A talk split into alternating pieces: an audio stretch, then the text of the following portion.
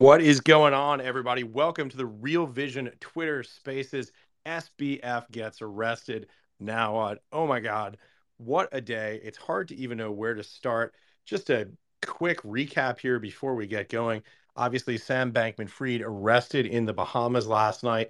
This morning, an indictment unsealed in the Southern District of New York. These are the criminal charges uh, that Sam Bankman Fried faces. I believe it's a total of eight felony counts.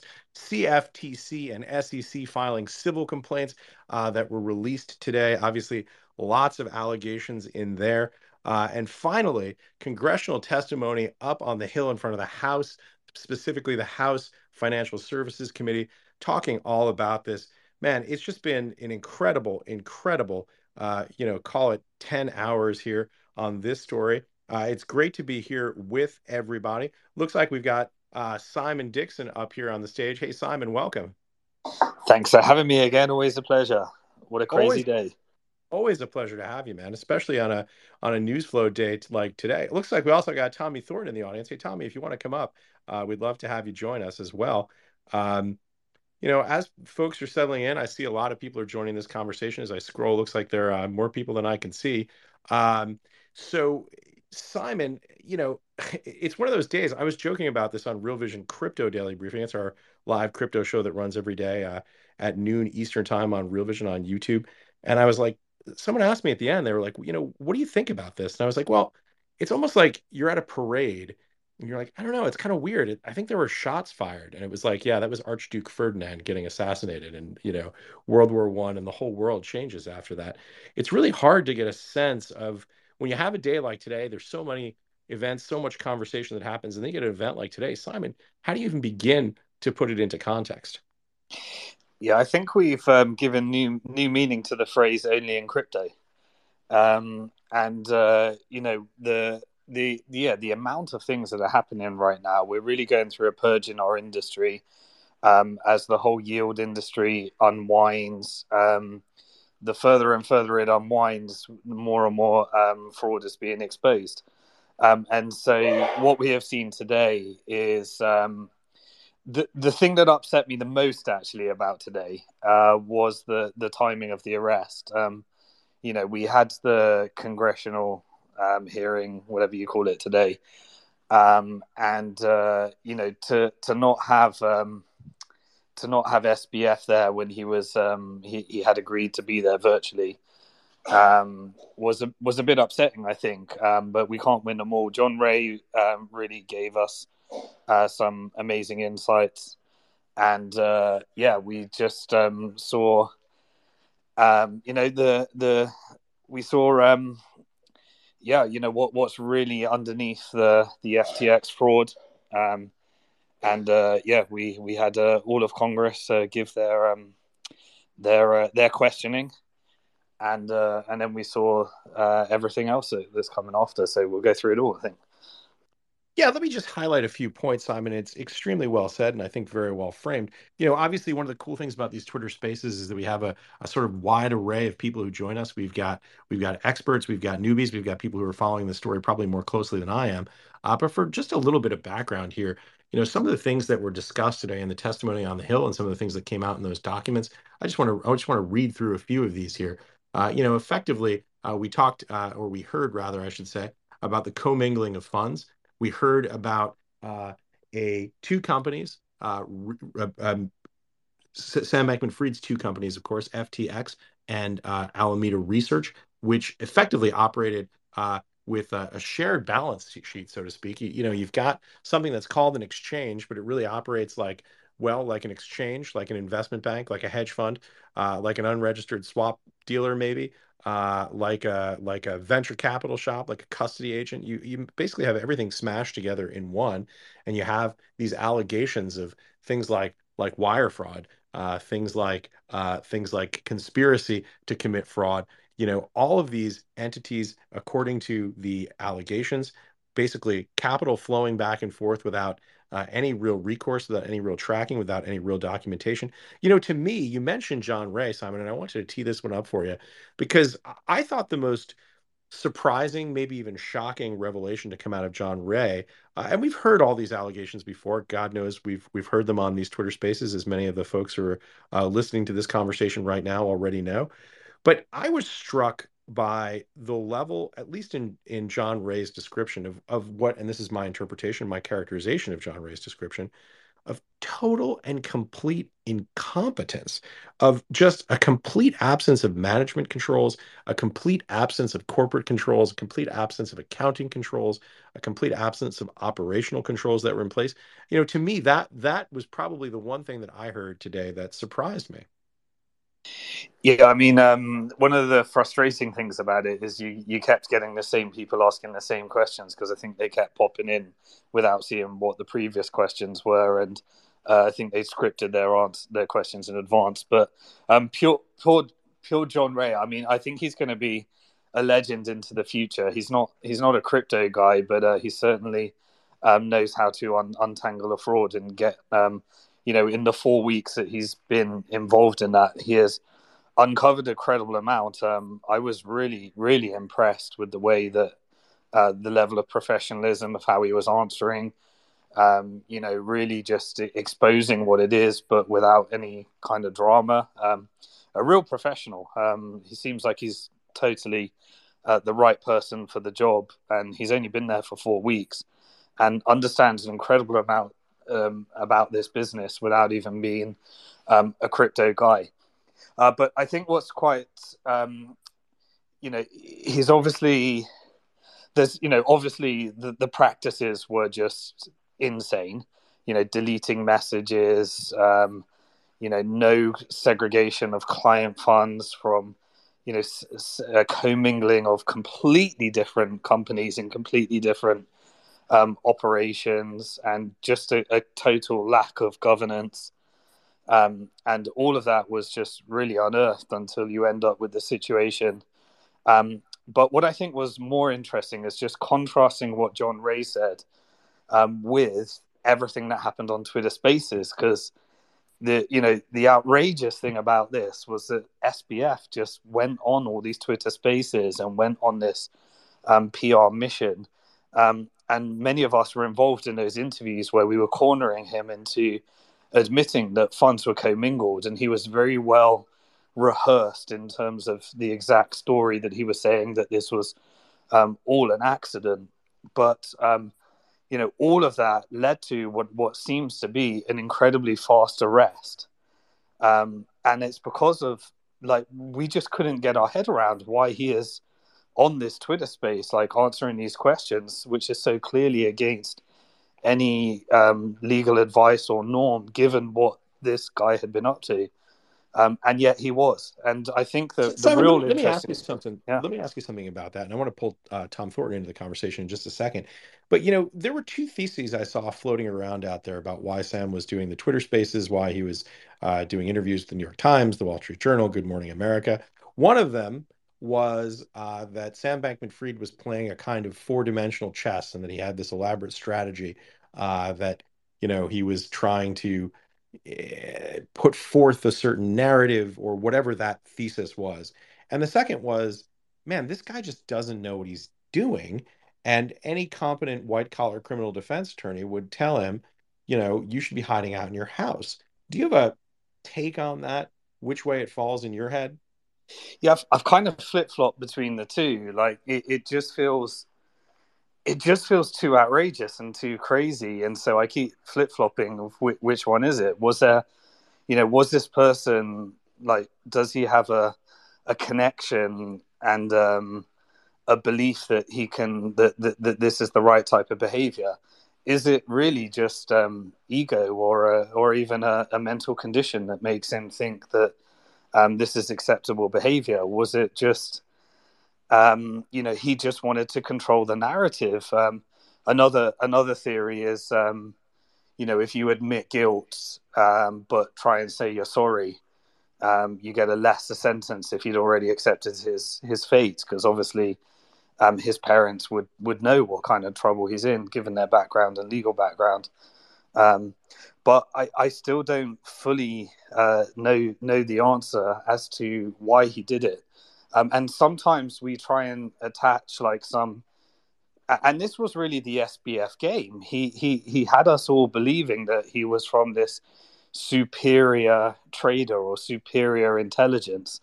Um, and it seems like that played right out until the final days until his arrest, where we're all second guessing ourselves, thinking, is there like a strategy that he knows? Has he got connections? And um, is, is all of this like some greater thing because he's more intelligent than us and knows that you, uh, in the end, I just think it was just a really dumb move and it was ego and, and stupidity. And it's actually led to, um, it's led to his arrest.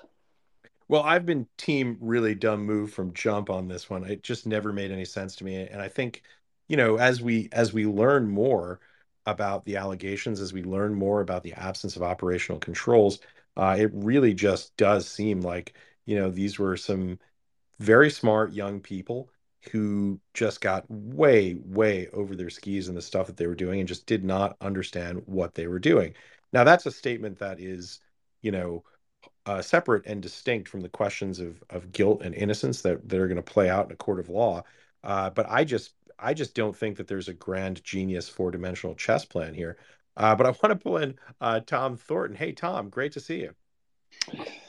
Hey, Ash, and everyone. Um, well, I'm just sort of a casual observer of all this um, stuff that's going on, and it's uh, incredibly shocking to me and just about everybody that's seen a lot of crazy stuff. Uh, I was pretty close around the Enron disaster and saw some of the others that fell apart. And you know, I, I think there's um, I'm always looking at it like there's a cockroach theory that that happens, and I'm I'm trying to understand, you know, what's the next. I mean, the, I, I feel like, well, I feel like Bitcoin and some of the other uh, better crypto assets have traded uh, more like they're waiting for another shoe to drop. And so that's my question. Um, you know, this was the guy that was supposedly the JP Morgan savior to all the crypto assets that were blowing up. And we now know that he just took client assets and levered himself up and bought other things and just tried to, you know, own the world. And the assets didn't increase and uh, they decreased. And now you really see the mismanagement that they did. And I, I don't think it's necessarily just gross incompetence. I think that's um, that's wrong. I think they did a really good job at, at hiding what they were doing for as many years as they did. And, um, as Warren Buffett says, you know, when the tide goes out, you see who's swimming naked. And um, I don't want to think of um, Sam Bankman Fried uh, swimming naked, but uh, hmm. nor does anybody. But certainly, I'm just trying to. Uh, th- my thoughts are, you know, I'm looking at, um, you know, a lot of different assets out there that are heavily levered. Uh, Silvergate, obviously, Coinbase. Uh, let's look at MicroStrategy. You know, are there going to be others? And I'll, I'll, leave it at this: we're we're the we're the ones that are the most at risk. I mean, we that's essentially what I'm trying to um, come up with of, of figuring out uh, who's going to be at risk here. Well, I'm going to flip that question over to Simon in just one second, but I want to ask you, Tommy, to take advantage of your decades of financial experience and having watched this and having been close to Enron. What do you think the similarities are there between FTX and Enron? How far does that metaphor extend? What are the similarities? What are the differences? Well, you always see leverage is always at the top. Um, uh, hubris is another one that's right there. Uh, people getting surprised and being uh, you know the investors getting surprised uh, or another another thing that happens. Uh, you know this is a you know crypto is a very volatile asset and it has a lot of bad actors still that uh, you know we'll never know who they are and there's a lot of uh, there's no regulation in this which others had regulation and regulators all around them so this still to me um, it, it's it's a very volatile asset class. And and truth be told if all of a sudden in the next couple of years we start to see real regulation come into the space uh, then i think that uh, it could become a, a, truly you know remarkable asset class but that's you know my my view is that this is unprecedented hearing that they were you know running their books on uh, slack and quicken is really shocking and uh, that that to me is is incredible. Um, the other thing is there were no board of, there was not a board of directors here, and um, that that's a red flag in my opinion. You had nobody really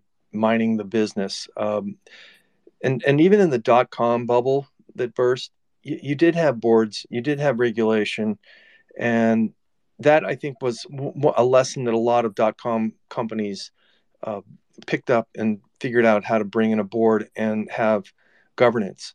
There was none of that. So this is just off the charts more than I could ever imagine. Um, I mean, Madoff was bad. Um, this one, I mean, I don't think he was even investing the money. I think he just was ponzing himself. But the bottom line is, this is going to leave a real mark for the industry. And maybe it's the best thing in the world where you wash all the garbage out, but it's going to take a long time for the trust, if there ever can be trust, to come back into this market. So yeah, my my view is this is the worst I've ever seen.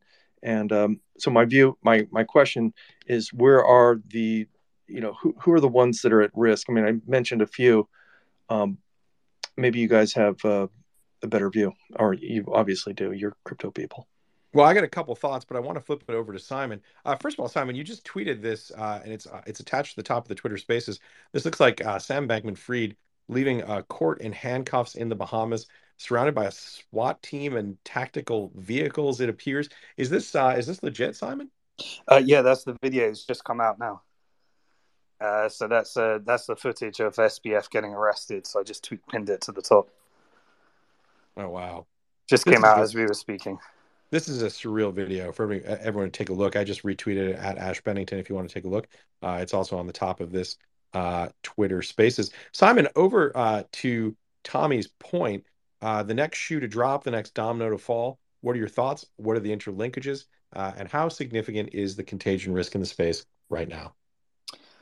Um, well, I mean, obviously the, uh, the the big attention today has been around um, Binance. Um, you know, Binance is getting a, a triple whammy right now. It's getting the, um, you know, they they released an audit report, and um, the auditor wouldn't get behind it, and so um, that's creating a bit of attention. Um, secondly, the whole uh, concept of stress testing. I do like these free market stress tests. We used to have a concept which um, every February we used to do proof of keys, where everyone would take their money out of the exchanges um, and try and stress test it. Um, and Binance is getting their stress test today. We had the USDC um, issue because Binance recently um, had, you know, changed it where they disintegrated with USDC or they integrated it but put it behind BUSD, uh, and that caused a bit of an issue where they had to uh, swap them in and and caused a little bit of uh, fright. Um, but you know, from what I can see so far, everyone's been processing their withdrawals okay from Binance. And last time I looked, they had about five billion dollars of outflows, which is um, which is pretty that that's pretty high for Binance. Um, so they're getting the stress test, and then also obviously uh, the connection with Binance and FTX. Binance being the investor, um, and also the one that kind of first exposed the emperor um, being naked and uh, and um, causing the run on the bank, as it were. Um, but they're, they're fighting back with money laundering allegations and many of their investigations. Um, so we'll, you know, I'll, I'll, expect the the U.S. government and agencies to use this opportunity to try and come after the the non-U.S. businesses. Um, really. So in terms of what's next, well, you know, we found out that our, our whole industry was built upon uh, the leverage side anyway, the fake yield. Um, so anyone, we still got companies out there that are offering like 10, you know, 10% yield, um, whether it be a Nexo or a crypto.com. Um, you know, these companies are still offering such a yield. Now, the only reason that they didn't have the big run on the bank themselves is because they had products where they lock you in for a certain amount of time. Um, I do not comprehend or understand anybody uh, that is leaving their funds in yield in the in the current market. Um, so those well, some, those some of them got some of them got gated. For example, over at uh, over at Gemini, when Genesis locked uh, its withdrawals and uh, and redemptions, they got they got gated. They can't get to their capital now. Yeah, so Genesis and Gemini, I expect I expect those to be the next two Chapter 11s. Um, you know, that, that's just a question of whether DCG or Barry is actually going to do uh, write the check himself or whether he can write the check, uh, whatever the situation is there. I expect those to go through. Let, um, let you've got to flush out the whole yield. I understood you correctly.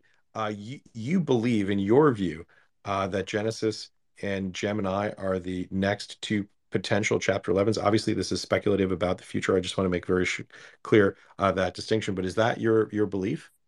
Yeah, you, you don't come back from suspending withdrawals very much. That's never aged well in our industry. So once withdrawals are suspended, um, you know, the, they they are the collateral damage. I personally believe. Um, and so they, they tend to come out one month after that in in in chapter 11 uh, the reason for that is because um, we've seen it time and time again that the founders in disbelief tend to try and go round um, trying to secure bailout funding uh, and bailout funding is never a good investment uh, because you might as well just let the company go into chapter 11 reorganize and then buy the assets for for cheap um, so, armed with the choice of funding a bailout, you only tend to get the existing creditors that you can go to because there's no source of external funding. Um, there's no good counterparties to borrow against your Bitcoin right now because everyone's scared of um, getting their funds locked up, um, and uh, um, and no one wants to sell their crypto down here as well. So all of the usual sources of funding in order to bail someone out just don't really exist. Um, so you end up in chapter 11 after the operators desperately trying for about a month or so to find anything um, anything that could lead to bailout funding. Hey, listen, because that speaks directly to to uh, Tom's question, uh, Simon. Maybe you could get a little bit into some of the context of what's happening uh, over at Genesis. It's I'll just make a couple points here, and and then I'll let you uh, elaborate on it and give the the real backstory. But uh, Genesis is part of the DCG uh, operating group of companies. That's Digital Currency Group, as you you mentioned earlier, controlled or run by Barry Silbert. DCG also owns CoinDesk, um, and in addition, they own uh, another shop uh, called Grayscale Investments, which controls GBTC. Uh, that is, I believe, the largest closed-end fund with uh, with any digital asset in the space right now. It's about $10 billion of assets under management. Uh, it's trading at about a 48% discount, so you can buy dollar's worth of assets for 51 cents and change. Um, and uh, they own about 600,000 Bitcoin. Obviously, it's a considerable position. Moreover, some reporting out of the Financial Times suggesting two things. One, uh, that uh, well, it's it's been documented, I believe, in the shareholder letter uh, that Genesis lent 2.4 billion dollars to hedge fund Three Arrows Capital. So in May, when you had the Terra Luna collapse, you had uh, Three Arrows Capital fall shortly thereafter. Genesis had a multi-billion dollar exposure, according to reporting from the Wall Street Journal. It was reported, I guess it was last weekend uh, or the weekend before last, by the Financial Times. There was a 900 million some odd dollar hole on the balance sheet over at uh, at Genesis, and there were interlinkages in terms of debt between DCG, Genesis, and uh, also had been lending. DCG had also the, the, holding company DCG had been lending to the portfolio company Grayscale. I know this is complicated. I think I got that all right. Uh, and then about 24 hours, maybe 48 hours later, CoinDesk, which is owned by DCG, ironically enough, uh, came out with another story and said, no, that $900 million only accounts for a single class of creditors. There are actually three classes of creditors. Uh, the second class of creditors owes an additional is owed an additional $900 million. And the third class of creditors uh, is owed an unknown amount of money. So if the reporting in CoinDesk is correct, that's a $1.8 billion gap you know, similar to the number, close at least order of magnitude close to the 2.4 billion that Genesis lent over to Three Arrows Capital. I'm not sure if anything has been recovered around that. This is a really complicated story. It's really confusing. There are a lot of details. I hope I got them all right. Uh, Simon, explain that in a little bit more detail. Uh, yeah, well, I think you gave um, really good detail, but I think everyone, uh, unfortunately, Twitter Space doesn't allow you to draw a process map or a flow of funds map. Um, but yeah, you've got this um, complex, um, you know, re- uh, uh again, you know, I, I don't want to talk about FTX and DCG in, in kind of the same sentence because they're they're incredibly, you know, they're very different things. Important point. Um, very important point. But but it's um, you know, even if you do things in a in a legal, compliant, and regulated way, um, you can still expose um, you know a company through these uh, these these different types of loans and relationships. So um, you know when when uh, when the lending company um, had exposure to Three Arrows Capital, uh, that was refinanced by the parent company Digital Currency Group, so they took on that whole. Um, and then they had the other types of. Uh, uh, th- there's another part of that as well, which is that they allegedly borrowed um, a, a, bunch from their own lending company in order to acquire a lot of the Grayscale Trust shares, um, which is now trading at approximately, I don't know what it is right now, maybe 45% discount, which is. It was, um, it was 48 last I checked. 48. which was, I believe, the, the steepest discount that uh, GBTC has ever traded to net asset value. Yeah, yeah. So you know they're obviously in a in that's a massive paper hole um, which if you can just ride it out, or you can find a way of unwinding the trust shares and replacing them with the underlying Bitcoin. Um, but Digital Currency Group is in fact, um, you know, the, I think the largest creditor to their own lending company um, and the largest holder of shares in Grayscale. Um, and both of those trades haven't uh, worked out so well. Uh, so you've got these two big elephants in the room. If you're looking at what are the final two, you know, outcomes for what's our final capitulation point, uh, we need to know what the future of digital currency group is and what the future of Binance is. And I think you know those are the two big elephant in the rooms, and everything else is kind of um, irrelevant. And then I think everything would be priced into into the market yeah, I just a, a quick order of magnitude check on scale on these. I believe the number that I last read, and it's it's probably reasonably close. You tell me if this is wrong, Simon. Uh, that that Binance is roughly twenty x the size of FTX uh, in terms of its daily trading volume and other metrics, uh, and that the numbers here that we're talking about, obviously, ten billion dollars uh, on the uh, on GBTC alone in terms of assets under management. These are these are pretty considerable numbers. Yeah, I mean, you know, and uh, most of the again, I don't want to I don't want to confuse too many of these things. Like the, you know, the the lending company with money under leverage is very different to right. the right. the trust company where all the all the Bitcoin does actually exist in Coinbase custody, and I have no really no reason to to doubt the fact that those coins are there. But you know, Coinbase custody has um, two million about they they released that they had about two over two million bitcoins there. Um, so yeah, the, these uh, these these numbers are they're, they're big numbers, but even if comparing, it's hard to compare FTX to Binance uh, because you know what was the extent of the size of the trading that was just simply a result of Alameda and their own hedge fund uh, right. versus real customers. We know that you know one thing we do know is that um, that uh, you know SBF appeared to have a, a, a grandiose vision of trying to be as uh, as big as Binance as fast as possible, and just doing all these you know crazy things like sponsoring Super Bowls with client money and paying um, Hollywood actors and creating adverts and just uh, spending client money, um, and uh, you know. So then they tried to leverage their own money printing and token, the FTT token, in order to just try and be, you know, I think the story of FTX is just trying to trying to recreate the story of Binance and just do it as fast as possible, um, and and some you know just real grandiose vision of just trying to be too too big and grow too fast and just miss all of the processes and governance and policies and right. uh, forget to have um, you know people that have been there and done that um, overseeing these operations. Well, Simon, I think I may have gotten too clever by half there when I was trying to, you know, give those numbers because you're you're absolutely right. It is certainly uh, comparing apples to oranges uh, kind of thing. Assets under management, debt, and uh, and uh, and assets that are in custody. I guess the point that I was trying to make, Simon, and and you tell me if you disagree with this, is that these companies that we're talking about, Binance, uh, Genesis, are very large operating concerns in this space. Yeah, absolutely. I mean, you know, Binance. Um you know is significantly higher in terms of the, the volume and the, the number of people that are using those platforms. Um, and Genesis really was the, the, the yield platform behind the other CeFi yield platforms.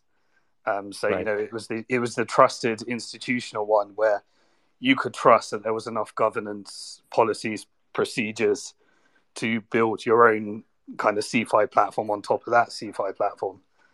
Um, so it's, it's very systemic. Uh, that, but yeah, we're you know we're we're going to see in all of these Chapter 11s that I, I still think there's a bunch of companies, a bunch of funds that you know haven't haven't revealed, but in all these Chapter 11s, you're going to find out who all the creditors are, and right uh, once once you find out who the creditors are, you you can we get this. Uh, this crazy um, new scenario where on Twitter Spaces you kind of reverse engineer everything in real time, and then the traditional media try to catch up as they're learning uh, from all of the things that the the community are unpacking in these live social media forums. Well, that folks like you, uh, Simon, are uh, giving them access to in a way that they wouldn't otherwise have. Uh, talking of which, Tom, you've been hanging back listening to this. Um, you know, obviously Simon is a, a, native of this space. You have a lot of experience, Tommy, in uh, the capital markets, or as the folks in crypto call it, TradFi. Uh, as you listen to all of this coming out, as as Simon said, uh, knocking through all of these facts, unfolding these stories, what what are the thoughts that you have uh, listening to this, Tom? Again, I just feel like there's, you know, there's a cockroach theory, um, and there's probably going to be more you know another shoe to drop and i you know there's always been these comments about binance and i don't follow it like you guys do but it seems to me that that's probably a real risk out there. And so i you know i'm not the best one. I'm traditional finance. So i i think that that one you, you, there's a lot of uh, a lot of people continue to talk about it. I know that there was uh, like you said, there was uh, withdrawals uh, halted in some places. Uh, look, I think it's just again, if that happens, uh, you know, I've had a lot of. I, I mentioned that uh, there's uh, collateral damage for the crypto markets, and you know, a lot of people have said, well, you, you just have to hold your your crypto or your Bitcoin or whatever on a key or off you know an exchange and you can be okay but I, I feel like there's so many people still on exchanges and that to me combined with probably still a lot of leverage out there um, equates to you know more turmoil and, and trouble ahead. And I, you know look I, I don't wish will uh, ill will upon anybody. I hope everybody can navigate through this but it it's a new emerging type of asset and it's um, it's something that uh, I hope a lot of people learn from uh, because the speculative juices were just flowing way, way too too much uh, a year ago. And again, you know, one thing I always talk about is to diversify uh, your assets, and that doesn't mean you know five different uh, coins, but it means uh, keep your sizing pared down to something that if something like you know a Luna happens, uh, you're not going to be. It's not going to upset the rest of your, you know, financial life and uh, really set you back too far. So, I think the um, the things I hope people learned is you know the whole holdable BS or being you know completely you know long all the crypto stuff uh, without really any regards to risk. Uh, I hope people learn from that's that's that's basically it. Leverage hurts, and anyone that's levered um, mightily in this market, um, you know, it's it's hope, hopefully something people have learned from, especially the people that are running these companies as well, um, because obviously they were levered as well. You know, Tom, I'm so glad you said that because those are ideas uh, that really transcend uh, crypto and transcend really in investing more generally. That's the framework that you need to think about in terms of risk management, asset diversification, um, suitability, matching your needs to the uh, asset portfolio. Th- these are things that that uh, you know. A- anytime we get a chance to mention them, are worth talking about uh, because we have seen so many stories that have ended in in tears for people who had uh, excessive exposure, excessive concentration. Um, you know, not planning as they should have all of these things uh, very important and they're, and they're things that we talk about in real vision and we've got uh, real vision academy where we talk about uh, precisely these points so if you want to go check that out realvision.com uh, but also you know talk to a financial advisor go to the library get a book you know, we're not here to just uh, sell Real Vision products. Uh, this is something that's a lifelong journey. It's a lifelong journey for uh, everyone uh, to go on, and it's something that's important. But if you are interested, we do have some uh, some great analysis on this on the Real Vision website. Uh, oh, we see Jeet in the audience. Jeet, you want to come up and uh, say hello and join us? Um, looks like we've got about uh, 20, 25 minutes left here. So I also would like to open this up uh, to some questions. Uh, if anyone in the audience has some questions uh, for Tom or for Simon, obviously tremendous amount of uh, information here, tremendous amount of news flow on a day like today that we're all just trying to get our heads around. Uh, so if you'd like to come up and join us and ask a question, we'd be happy to have you. Uh, Michelle, if we could get the microphone out to, to some folks here who'd like to join us. Simon, while we're waiting for some people, go, go ahead. Yeah, go for it. Uh, I was going to bring up um, the the the other part of the conversation is um, what happens to all of the people that um, received money from Alameda and FTX or any of the groups, and so you know, there's the whole conversation around yeah. you know un- unlawful investments and you know if someone ends up with a, a billion dollars that was client money uh, all of those unwinds and what, what the effects of that are. And um, so, all, and, and you've got multiple chapter 11s, right? You've got to then try and sync up. So, one of the things we experienced in the Celsius chapter 11 is, you know, you had um, Core Scientific, which was the, the mining company that went into distress halfway through. And then Celsius was an investor using client funds um, in that company. Uh, and they were the provider of the hosting for the mining company, uh, which was the key to the recovery for the Celsius creditors. Um, and uh, you know, and then they were all lending money to each other, uh, and they were all investing in each other. So you're going to see like these Chapter 11 on Chapter 11, and um, what what you know, all these creditors versus creditors, who who, who is who was more entitled to it, which was the bigger fraud. Uh, you know that that's going to be a, a, really interesting thing, and then you've also got the whole concept of clawbacks. That right. The reality right. is, is if you're doing if you're doing a bank run, you know it wasn't. Uh, you know, people people withdrew 100% of their funds, and the ones that couldn't get their withdrawals uh, may end up with nothing. Uh, how do you how do you fair, how do you square that one up, and, and what's going to happen? Yeah, I mean that's those are questions that that courts often take uh, years to decades to decide. I know that uh, Lehman. When did the Lehman uh, bankruptcy finally settle, Tom? That was uh, uh, to like 2020. I mean, it was it was decades. Yeah, the one thing that happened. Um, my fund, we had uh, forty million dollars in a swaps trade, a basket that was just pretty basic, but um, that took several years for us to recover, and we did because this is the other thing. Lehman, um, there were assets there, um, right. And we were able to recover, and others were able to recover. But God knows where or if there are any assets uh, left. I mean, there's some, but uh, I'm not quite sure. Uh, the one thing um, I don't know if you we haven't discussed it, but uh, Sam Bankman-Fried had testimony that he wrote, and if it's online, if anybody really wants to just read this, it's delusional. Um, I think the guy, um, again, no attorney would ever allow their client or a, someone like this to ever discuss anything. The most, I've never in my, I mean, this is surreal that he was allowed to discuss anything. He went on Good Morning America, for God's sakes, Spaces. And I'll say this too um, Twitter Spaces has been amazing for connecting a lot of people yes. and having the discussions that are full form. And yes. the, the people that did the interviews with Sam Bankman Fried were absolutely outstanding. They asked relevant questions, they pressed him hard.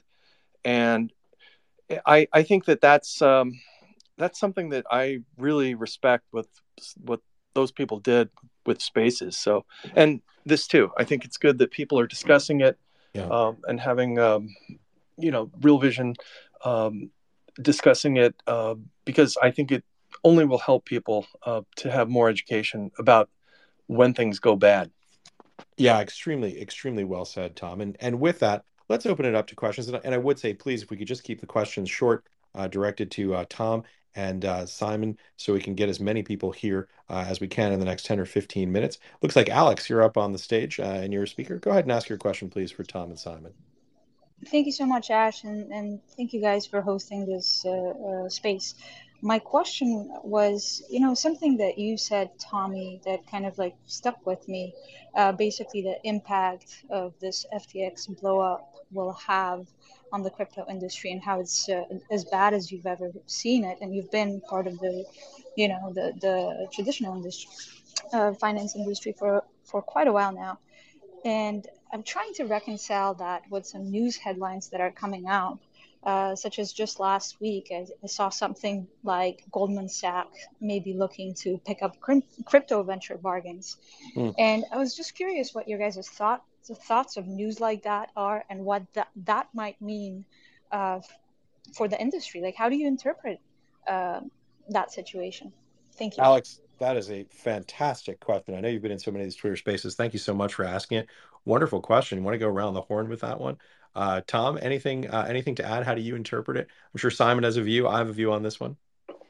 Well, again, if uh, you know the legacy banks are starting to look at some of these assets, uh, that's growth in the industry in the sense that uh, I mean, and growth uh, sometimes comes at a painful price.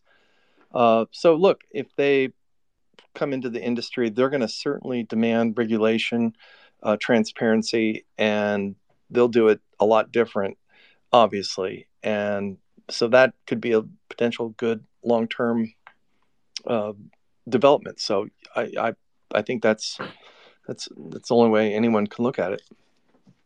Great point. So basically, watch what they're doing ultimately and how, how they're acting or what they're investing in specifically. Yeah, they're going to. I mean, look, Goldman Sachs um, and a lot of banks are pretty good at picking up distressed assets and figuring out ways of turning those around and you know that i think again it's it could be a real good long-term potential uh, for the asset class but again they're not going to be doing anything until true regulation happens and it's going to take they they don't look at it as a six month type turnaround story. They're looking at it as a longer term uh, position, and they are looking long game, not not short game. I'm going to actually give you my answer on this one, Alex, and then pull in Simon Thanks. because it's interesting. Um, you know, as anybody who's watched uh, Tom uh, on Real Vision, he's one of the sharpest traders in the space, incredibly insightful, and I agree with everything you just said, Tom. Um, but I'll provide a different view while saying that I think everything that you just said is completely true. Uh, you know, the way Goldman Sachs looks at distressed assets, they look for opportunities where they can buy into something below what they project to be the fundamental price over a longer time horizon. Um, and I think that you're certainly correct, uh, Tom, that we're going to see more regulation. Gosh, anybody who watched uh, the what was happening in the uh, House Banking Committee today knows that more regulation is coming. But I'll also give a, a different perspective. Uh, um, well, I think everything that you know, I agree with Tom on all of that. I'll give you a slightly longer term can, uh, uh, framework on this, uh, which is that you know, when I think of this as a as a fundamental technology, and you know, this to me is a revolution that is as large as the internet, and we're at the very beginning of this extraordinary revolution right now. Uh, and and what we saw in in FTX and in Sam Bankman-Fried's the way that he operated this company, these companies, the behavior, I would say in many ways, uh, it is the antithesis of everything that people who really love this technology care most about. These were highly centralized corporate entities. I mean, if you go back and you listen to the thing, I believe John Ray called it good old fashioned embezzlement. Uh, you know, these the things, the kind of conduct again Again, this has not been uh, yet, obviously, innocent until proven guilty. It has not yet been proven in a court of law. But we have to say that the kinds of conduct that are being alleged, alleged, are the types of conduct that you could have seen in the 1907 bankers panic, commingling funds, uh, you know, an absence of corporate controls, loans being taken by individuals uh, from a company. You know, this is like nothing new under the sun. I had the guys on from Framework Ventures on on my Real Vision Crypto Daily Briefing show, and one of them, I think it was Vance, said, you know, this is the kind of stuff that that he could have that that that a person could have done while owning a chain of laundromats. And I think that's that's absolutely true. And the the future of this space, and I think that the thing that matters most, we're going to get some regulation around this probably some for better and probably some for worse. But the future of this space is trustlessness. It is true on chain transparency uh, in a decentralized way with decentralized trust, where we don't have to be reliant on you know the next Sam Bankman Fried to be a, a good guy or gal running the company, and we don't have to be reliant on you know the House Banking Committee selecting the creating the right legislation to make sure that this is going to work. The the goal, the dream that many of us who are so passionate about this pace care so much about, and it's so rewarding to see so many people clapping and giving hearts as we say this, is a trustless environment. It's one of the things that you know that that I was interested when I first really understood what Bitcoin was about. It was something that I got curious about uh, in terms of the in terms of the Ethereum ecosystem. Uh, but that's the dream here. That's really where this is going. That's not something that's going to take, uh, you know, as as Tom said, six months. That's probably not something that's going to take six years. But as we move toward this, that's really the goal of this ecosystem. That's the thing that makes it so exciting, and I think that's the thing that so many people are passionate about. Uh, but I'd love to hear Simon uh, and what he'd uh, what he'd like to add to that. Yeah, absolutely. Um, it, it's it's a real danger, and I saw it in Congress. Just play, um, adding to what you just said. Um, of this has always been. I, I remember when uh, Mount Gox went down. Um, immediately, Mark Karpelès blamed the the the fall of the exchange on a on a bug in Bitcoin, saying it was transaction malleability, and that that's what led to them losing six hundred thousand Bitcoin. Um, and then the community uh, fought against it, and they realized no, this is a this is a centralization problem, not a decentralization problem. And in fact, um, Bitcoin isn't broken. Uh, Bitcoin still works, and what did survive was many uh, many of these DeFi contracts. Um, so they, they, they, they worked exactly how they were designed throughout this whole process. Um, so that's that's fascinating. But to answer the question, um, TradFi, I don't expect too much TradFi um, bidding up these assets on the cheap. Um, we've seen this in a lot of these uh, Chapter 11 that uh, we, are involved, we're, we're, pretty aggressively involved at Bank to the Future in uh, trying to ensure that the assets go to creditors and not to predatory bids. Um, and so at the moment, there's there tends to be like assets that, that, that were purchased, and we're trying to make it where all of the shares go to creditors, uh, because at the end of the day, it was creditors' money that was used, um, as opposed to selling, you know, two years before the halving cycle, going into Christmas, um, uh, historically after a regulatory crackdown when the market is at its most distressed and there's no liquidity. Um, so there's a real battle to ensure that uh, those assets are not being sold at the moment. Um, personally, I think TradFi would rather rebuild from scratch rather than accumulate. Um, and I think they'd rather sell these assets into their existing client base rather than try and pick up. I, I can't imagine some of you know the same people that would have used some of these services also using Goldman Sachs. Um, it's just a different culture, different background. So I'm not sure if there's there's real value there, but we'll see uh, what comes from that. Um, but uh, I don't see more regulations. I see enforcement of existing regulations. Mm-hmm. Um, I think if you're going to rehypothecate cryptocurrency, then get a banking license. If you're going to custody and do trading, then go get money transmitter licenses. If you're going to put together a collective investment scheme um, and offer people yield, then go get a securities license um, and or set up as a fund. Um, if you're going to, you know, um, offer lending services, then use the existing uh, lending regimes. And I'm kind of, as much as I hate to say it, I'm really on Gary Gensler's um, kind of wavelength there. That actually all these regulations already existed.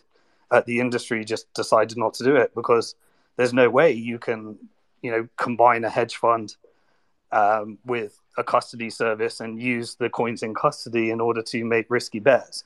Yeah. Um, there's no way that with Celsius or or a BlockFi that you can offer people yield and then rely upon the management of uh, you know, essentially a fund manager to diversify and manage those risks without disclosing what those risks were and ensuring that they're suitable. suitable. So I, I think there, I think it all exists, and people just get a bit confused because, you know, the underlying asset that that's a debate. You know, whether whether something's a security or not, that will continue to be debated, and that one needs to be resolved.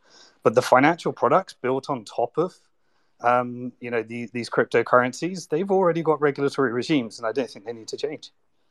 Yeah.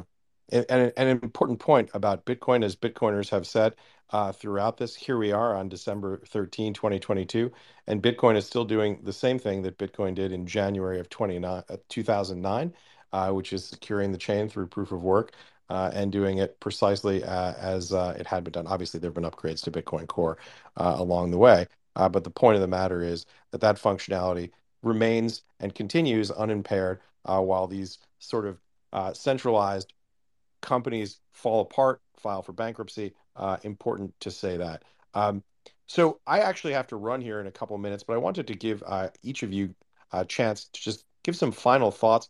Uh, Tom, let's start with you. Obviously, a lot of experience here what do you see as you as you come to the end of this conversation? Uh, what would you like to leave people with in terms of final thoughts and key takeaways? Well, I I think that um, I think everyone needs to just you know learn from this type of action and know that uh, this is an asset class that is incredibly new and volatile and has you know trapdoors and I think that uh, again diversify use your sense as far as risk management, uh, manage it, you know, to stay in the game and not necessarily to, you know, hit home runs. Uh, there'll be home runs out there, but uh, sometimes they come from unexpected uh, places and um, time in the market. So I think that, um, look, I think it's just a tragic uh, into what's happened with uh, FTX. Um, you know, I don't feel bad for the guy. I, I don't feel bad for anybody that is involved in that company. They knew exactly what they were doing. Um, but look, just learn from um, learn from this. Um, keep your wits about you, and uh, uh, don't be afraid to uh, you know pull out and uh, uh, go to cash, real cash. Um, that's that's generally it. It's just a fluid situation and interesting to watch. Um, and I have no stake in this at all. Um, and I feel sorry for people that have been hurt by it yeah. Um, truly. So that's it. Yeah, absolutely. And I think we all feel bad for the depositors, people who had uh, assets in custody uh, with uh, with FTX, and and I'm sure also the rank and file employees, the guys and gals who worked in the call centers who had nothing to do with this, who just woke up one day uh, to find out that they didn't have a job anymore. Not a fun experience, uh, as anyone who's been through it knows. Simon, uh, final thoughts, key takeaways that you'd like to leave this group with. Uh, yeah, I agree with what uh, Tom said. Um, you know, in, in our industry, we actually need to just look at the, the good old money management, uh, the good old wealth management, the good old diversification, not risking all your eggs in one basket, um, and just learning uh, from that because those that did that didn't didn't get full exposure. Um, one exception, I, I, don't tend to default back to cash. I tend to default back to um, hard money, which in my perspective is Bitcoin. So, um, good old Bitcoin on a private key. I think a lot a lot of people are going to be defaulting back to that as a as a result of this. Um, and I think one final observation, which I I I, I saw, you know, I, I, hate to use the word revolution, but I saw something that really felt, um, you know, I hate I hate that word, but um, but felt really, really game changing. And that was the fact that everything we saw today in Congress, um, it, it, felt like anecdotes of what they had learned from our Twitter spaces.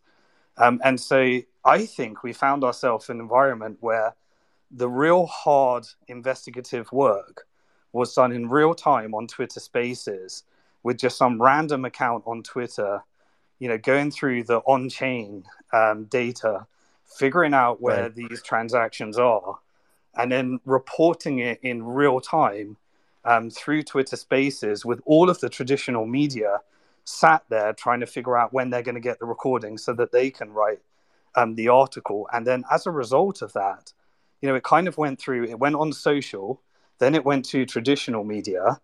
Uh, and then the law enforcement came in and, and they built the case. They, they arrested him. And I think they arrested him based upon that flow. And that was almost like it, it flipped it flipped the whole the world on its head um, and reversed it as a result of this confluence between de- decentralized finance, centralized company, and this whole um, c- civilian journalism, or you know, and it, and it happened to just coincide with the whole Twitter files and and and, and all that. Right. So it was, it's been a really interesting time. Yeah, it sure has. And listen, Tom, Simon, it's a pleasure to be out here on the bleeding edge with you. Uh, you guys are both terrific guests. Always a pleasure to hear your insights for this, and really a pleasure to be with all of you who joined us here today. Uh, we had almost a thousand people, I think, at peak in this conversation, and uh, very much appreciate you listening to us. Kemi, Zeke, I didn't forget about you. I promise we're going to get you on the next three spaces. Please uh, put your hands up. Unfortunately, uh, I just have to run out the door now, uh, but we're going to do this one again real soon. It was really a pleasure. Thank you, everyone. I should say, just before we leave here, uh, if you're interested in continuing to the follow this story, Real Vision Crypto Daily Briefing. Uh, I host that show about four days a week. We do it five days a week on on Real Vision. Uh, you can catch it on YouTube uh, streaming. You can catch it on the Real Vision platform on YouTube. Obviously, it's 100% free. Uh, come check it out. Listen to it. Hopefully, you'll find something you like. We'd really appreciate it if you came and joined us there. Uh, if not, we'll see you again at the next Twitter Spaces. Thank you again. Thank you, Alex, for your terrific question. Thank you, everyone else, for listening. Thank you again, Simon. Thank you, Tom. We'll do this again soon. Have a great night, everybody.